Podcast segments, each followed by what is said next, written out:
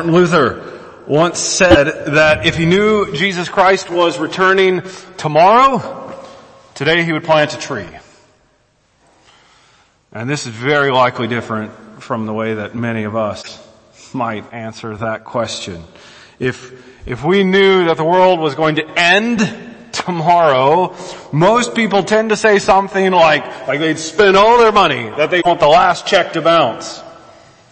That they would do something they never felt free to do before. And essentially, I mean, what we're after is we, we try to do something irresponsible, right?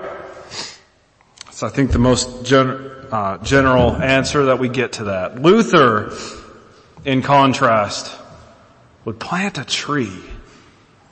One of the most mundane tasks that focuses on the long term rather than the immediate. And his point was that we can't be distracted from what God gives us to do in this time, right now, no matter how much of it we think we might have left. We need better perspective. Do, do we look at the time we have on this earth as simply one of passing the time best we can until the end of life or Jesus' return? Or do we look at the time we have here as an opportunity to abide in faithfulness each day, no matter how many days we might have or think we might have? What does all that have to do with 1 Thessalonians 4 though? So we remember, it's been a few weeks, we remember that Paul is writing this letter to give words of hope to new Christians who were coming under oppression. In the first three chapters, Paul told this story of his concern for the Thessalonian church and how he had deep need personally to make sure they were persevering in faith. And that story ended with Timothy being sent and returning to Paul with good news about the way that the church was endeavoring in the faith. And those chapters repeated some themes, the themes of election and the imitation of godly examples and the return of Christ. And that last theme, the return of Christ, becomes even more important in our last chapters of this book as Paul exhorted the Thessalonians in doctrine and practice. Now, let's think about that for just a second. Paul already highlighted throughout in multiple occasions the impending return of Christ, its importance and how big a deal this was going to be. Remember back perhaps one example to chapter 2 how he described that day of Christ's return in terms of a royal visitation, the monarch coming to check on his people. And in this case, restore them, vindicate them, and rescue them from their enemies. And there, he encouraged the Thessalonians as they waited for our Lord's return, which will set all things right. He encouraged them with that truth. They await an event, or awaited, an event that provides them with hope. Underline the event there. And then, just like today, as soon as we start talking about Christ coming, God's people have lots of questions. Which Paul anticipated and addressed some of them in chapters four and five. As we're slowly getting into, as we broach these first 12 verses and then we'll get really into it in the next passages. One of those anticipated issues that Paul wanted to preemptively address though is that many of us would not be as sanctified as Luther in what we would do when we feel the imminence of Christ's return pressing in on us. Some of us think that the time now doesn't matter if Jesus is about to return in vengeance upon those who oppress his people.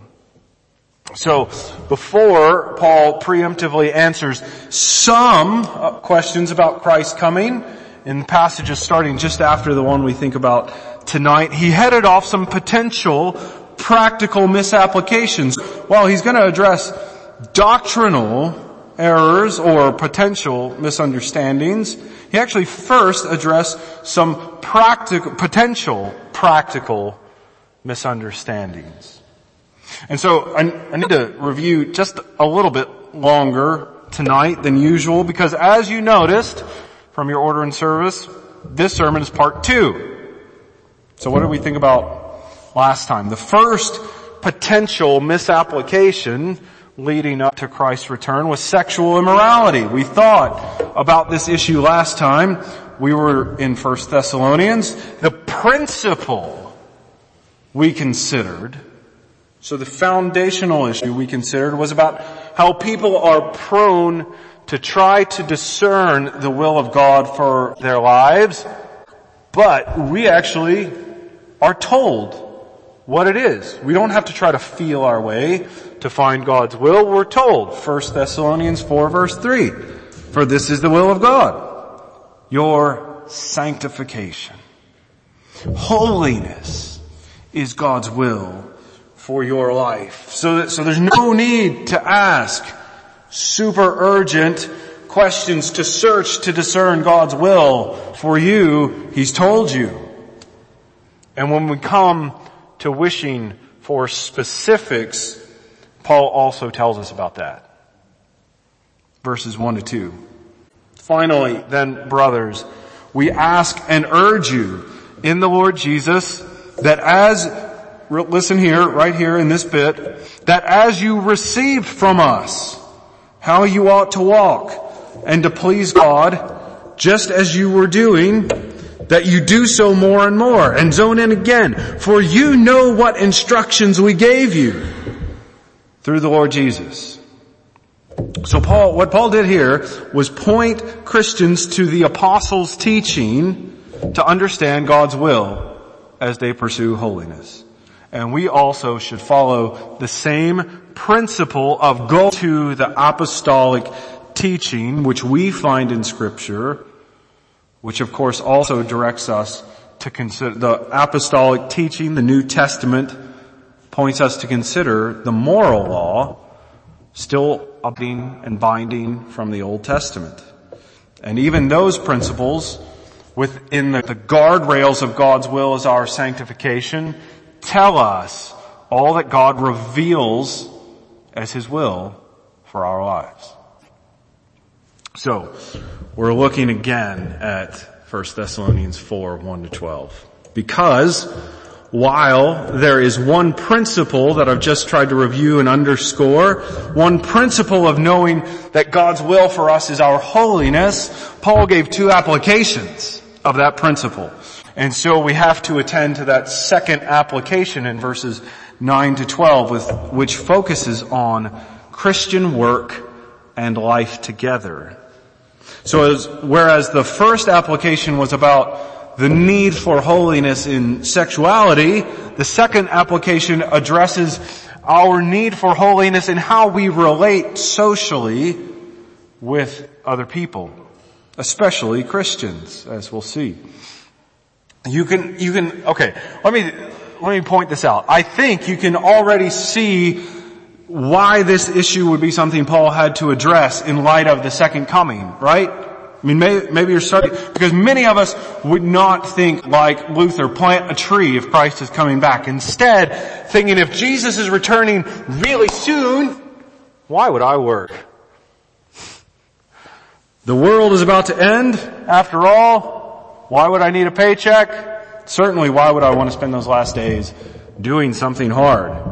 And Paul wanted to circumvent that way of thinking. So the main point here is holiness entails proper conduct towards our Christian community and a devoted work ethic.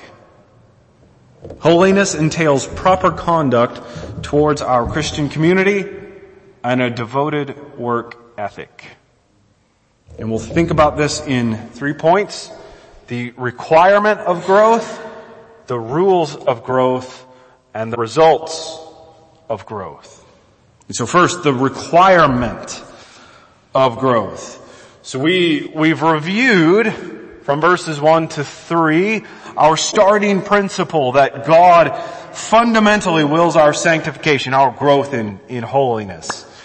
We see that in really clear terms, as Paul wrote, you ought to walk and to please God just as you were doing, and then underscore that you do so more and more. So God's will is an increase in holiness. As the Thessalonians received from the apostles the concrete content of that holiness, what we need to strive after, so we also must, must turn to scripture to discern the concrete expressions of God's will for our lives. We must not seek to invent God's will for us by feeling in our heart what God might want for us. We discern foundations of conduct in the Bible. And then we use Christian wisdom gathered from scripture and godly counsel about what's best to do. Read verses 9 to 12 with me as we delve into that second application of this principle. Now, concerning brotherly love, you have no need for anyone to write to you, for you yourselves have been taught by God to love one another. For that indeed is what you are doing to all the brothers throughout Macedonia. But we urge you, brothers, to do this more and more and to aspire to live quietly and to mind your own affairs and to work with your hands as we instructed you. Notice that as we instructed you so that you may walk properly before outsiders and be dependent on no one. Now, okay, that first line, now concerning brotherly love, you have no need for anyone to write to you, for you yourselves have been taught by God to love one another. I, I think that has the resonance of when parents might say to their children, I know I don't have to tell you to stay out of the cookie jar. Kind of biscuit jar, sorry. So the kids do know this is the rule, but still need a reminder to keep it. So Paul was reminding them that they have received divine commands when the apostles were with them about what brotherly love looks like. And as we learn elsewhere in scripture, God has even written that holy law on the new hearts he gives to believers. And that's, that's why he talks about them being taught by God. I don't think this is an outright rebuke of something they're doing. I mean, you notice that Paul affirmed the Thessalonians were showing this love to Christians throughout Macedonia. The exhortation here is, is, not to correct their course of action, but to increase it, to deepen and strengthen it. But we urge you, brothers, to do this more and more. And do you notice throughout this passage? I hope, I tried to stress it as I as I read. Do you see the re- repetition of that principle to grow in holiness? The the emphasis lies throughout here on that little phrase, more and more.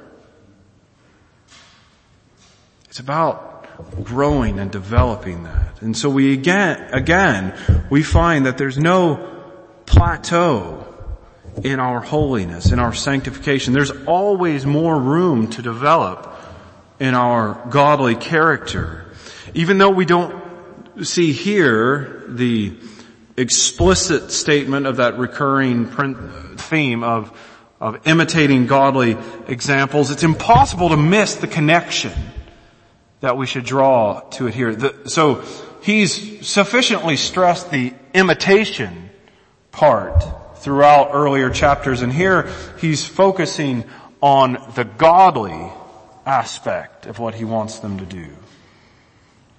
And this need for growth, for the increase in holiness here is one of the features that binds this application about Christian life together with the, the previous section in verses 1 to 8. So, the requirement of growth is that fundamental premise of the Christian life that we must be endeavoring to improve in our walk with God. We can never be satisfied with the level of sanctification we achieve. Uh, satisfied in in a I've made it sense. We can be happy that we're sanctified. That's, I'm not trying to exclude that. We should be happy. We're not, though, as, as emphasized when we looked at verses 1 to 8, striving just to avoid sin. It's not avoidance of sin we're after. We do want to avoid it, but it's not simply that. We're pursuing purity. We don't, we don't just want to find out where sin is and then not go over that line. We want to go this way, after purity. That's what we need to be ingraining in our thinking. The requirement of growth is that we must keep running after deeper holiness as we walk with Christ. It brings us to our second point, the rules of growth. So thus far we've, we've established the need um, to pursue deeper godliness because God's will for our lives is the increase of our holiness and we also reaffirmed that we must turn to scripture for the concrete and practical standards of what it means to grow in godliness. So that's what we've established thus far. And in this point, we're going to consider the, the points, the, the rules that Paul laid out for Christian conduct in verse 11 as the second application of the principle that God's will for us is, is our sanctification. Okay, so verse 11 includes these um, three instructions to help us describe godliness as we seek God's will. So, so look in at verse 11. And to aspire to live quietly and to mind your own affairs and to work with your hands. So these are the, the three exhortations that Paul gave in relation to brotherly love. So this whole paragraph is couched under the issue of brotherly love. I mean, these are really fascinating, aren't they? Think about those. The, I mean, the rhetoric, I mean, live quietly. Mind your own affairs. Work with your hands. So, I mean, the rhetoric we hear a lot within evangelical circles is to be radical.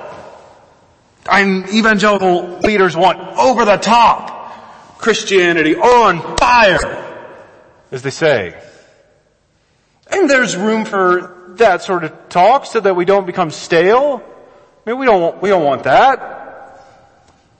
But I sort of wonder, I mean, were, were those who are arguing for this radical Christianity, whatever that is, whatever they mean by that, were they reflecting on a text like this when they composed that rhetoric?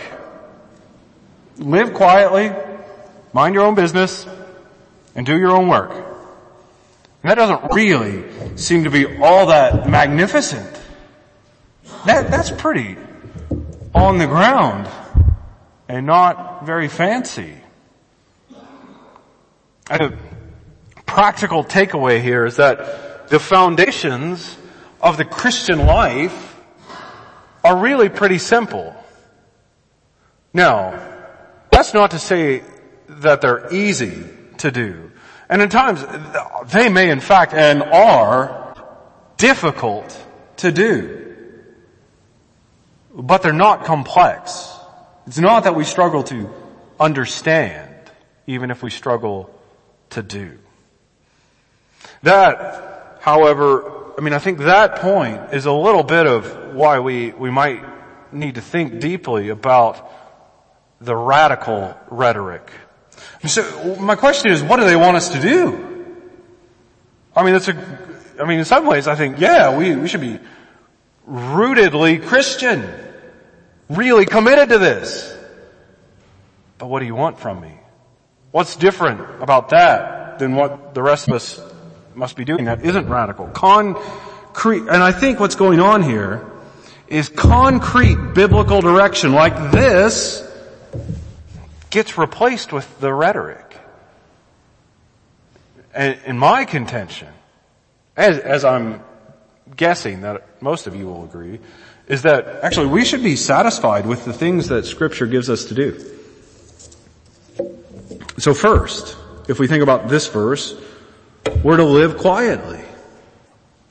We're not meant to cause, we're not supposed to be the ones who cause stirs in the public sphere. We're not supposed to be people inciting riots. We accomplish good ends through other ways.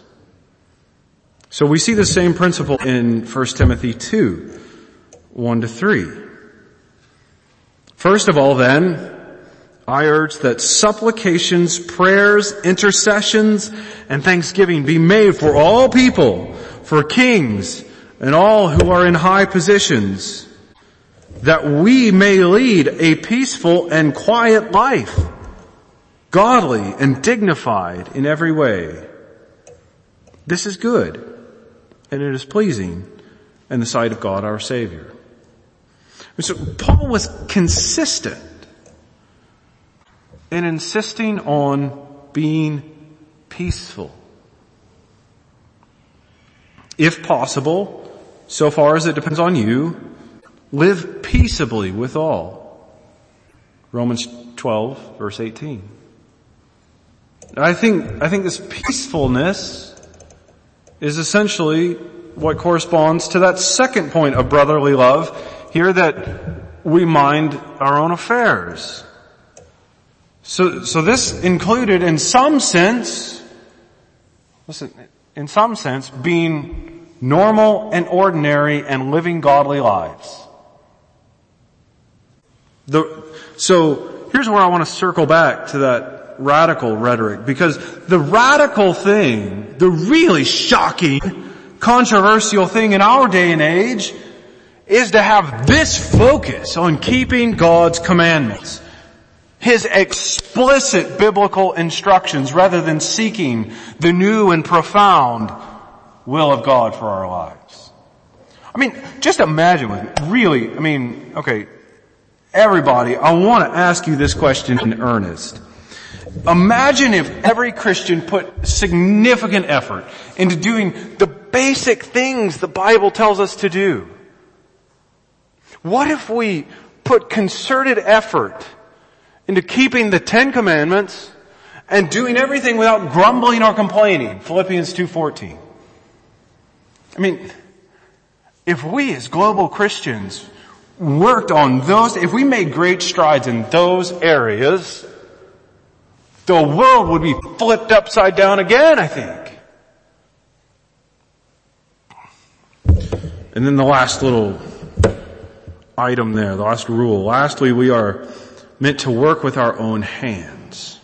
Now, okay, so some take this to, to mean that Christians are supposed to be manual laborers, laborers, placing the emphasis on hands. You gotta have a job that uses your hands. I think that, I mean that, it's well and good for Christians to do manual labor. I wouldn't oppose that. But we can be sure though that Paul's emphasis here was not on hands as in do manual labor, but on your hands, your own hands. So his point, that you need to do your own work. That we shouldn't be lazy. And that we take our own vocations and tasks seriously and strive to accomplish. So don't, don't farm out your responsibilities to other people. Do it yourself. God's called you to this, given you this, and you ought to do it. I think that in that point, right there, the, the do your own job, links most directly with that theme that has come and is coming again of the return of Christ. And so is sort of saying, just because I'm about to tell you some details about Jesus Christ's return, don't stop tending to those things that God has called you to do here and now. Just because I'm about to tell you about it doesn't mean you know how long that return will take. So keep on doing things God gives you to do. Okay, so I need to think about a, a possible objection right here. Some people might be thinking, maybe not, maybe somebody's thinking that in downplaying the radical in favor of growing in godliness and, and going to work, I've neglected proper Christian responsibility to do important things like evangelism.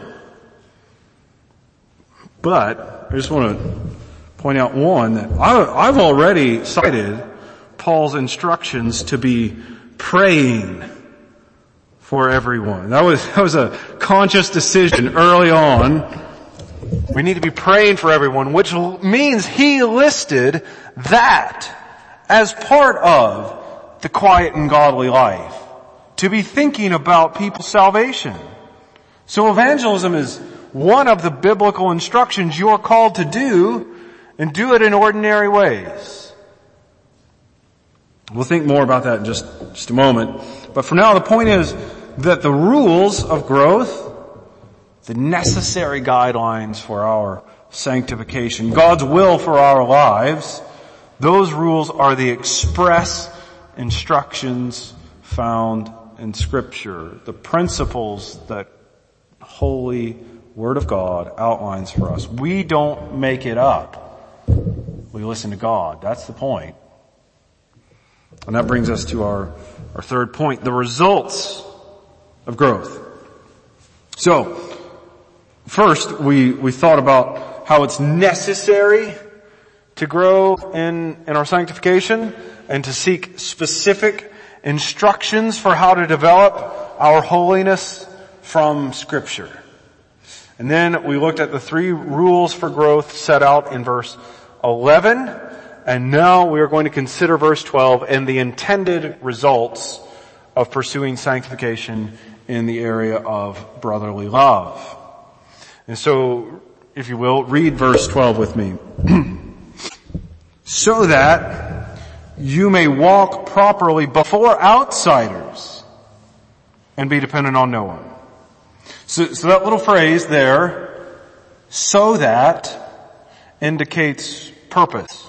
It's a purpose cause and a purpose, and a purpose cause indicates the desired results of previous actions he's described. So verse 12 indicates the reason that we are to work at those three rules from verse 11 about sanctification.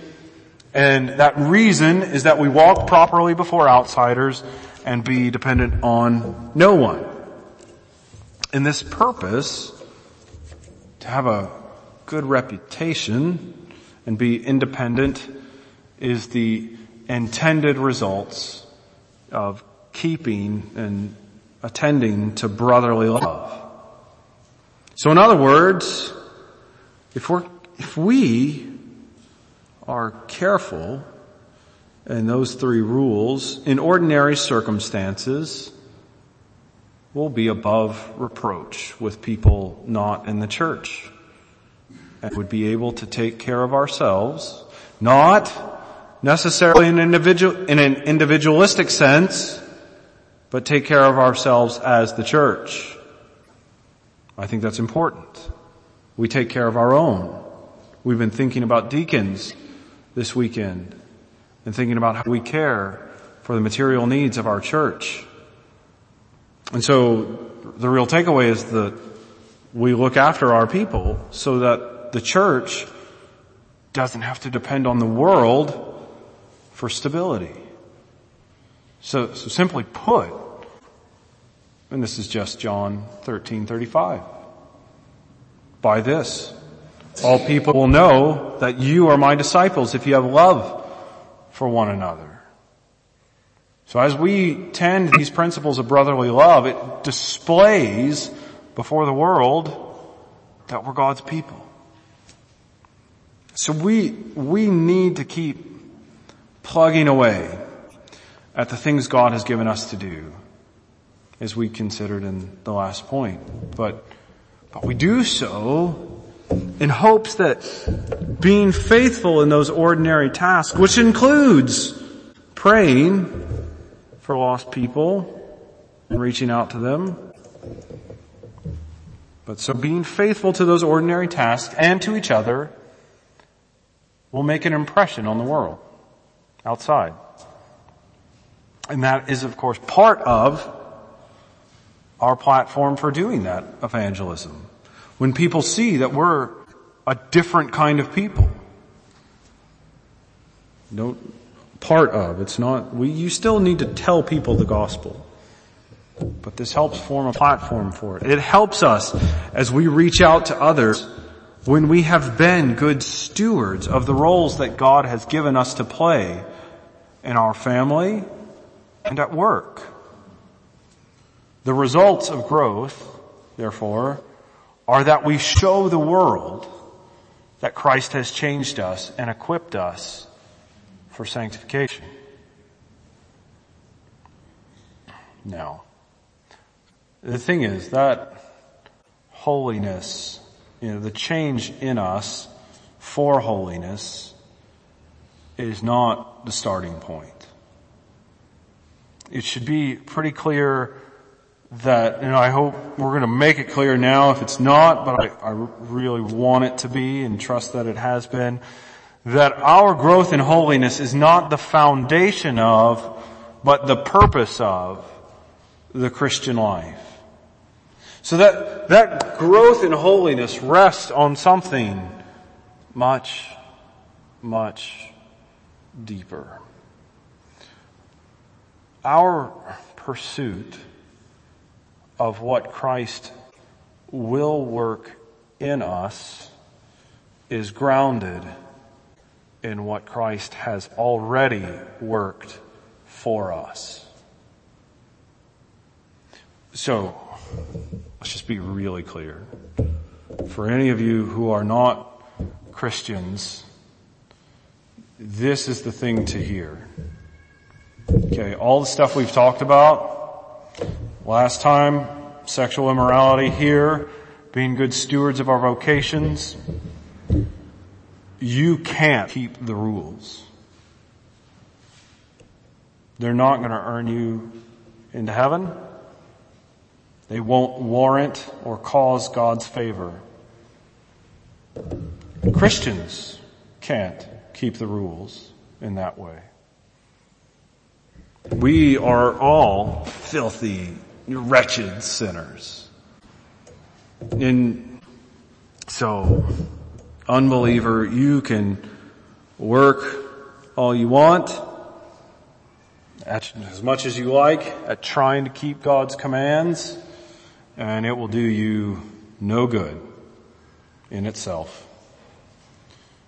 We have to trust in Jesus Christ, who died for us because we've broken God's law. And so the point is, Christians aren't good people. We're forgiven people. And when we see the depths of what it means that the Son of God came down from heaven in human nature, lived a perfect life to earn heaven for us and died on the cross to pay the death penalty that we owe as violators of God's law. When we see the depths of that, we are driven, when we take hold of the, the precious work of Christ by faith, and know our rescue from hell. When we take hold of that, we are driven by gratitude to pursue the life of holiness. And that's how that works. You can't reverse those orders. And so let's go to Christ now, trusting Him for forgiveness and also asking Him for holiness.